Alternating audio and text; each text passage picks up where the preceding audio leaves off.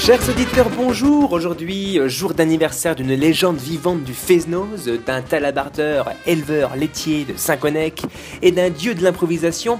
Nous sommes le 1er avril 2015 et nous fêtons les Sandrines qui, il faut bien l'avouer, ne sont pas pratiques pour faire du vélo. Bah oui, Sandrine, on peut pas se faire remarquer par les autres conducteurs.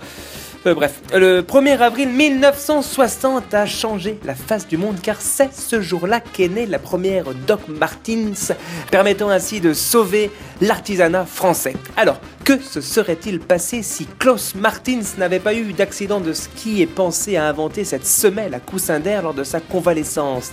Eh bien, pas de Doc Martins, c'est un orange mécanique de Kubrick qui n'a rien à voir. Un orange mécanique différent, c'est un film moins violent. Un film moins violent, c'est un film moins choquant. Et donc qui fait moins d'entrées. Moins d'entrées, c'est moins de recettes et donc pas d'autres films ensuite. Pas d'autres films, c'est pas de Full Metal Jacket et donc pas de Mud Day. Pas de Mud Day, c'est pas de douche à cause de la boue au mois de juin.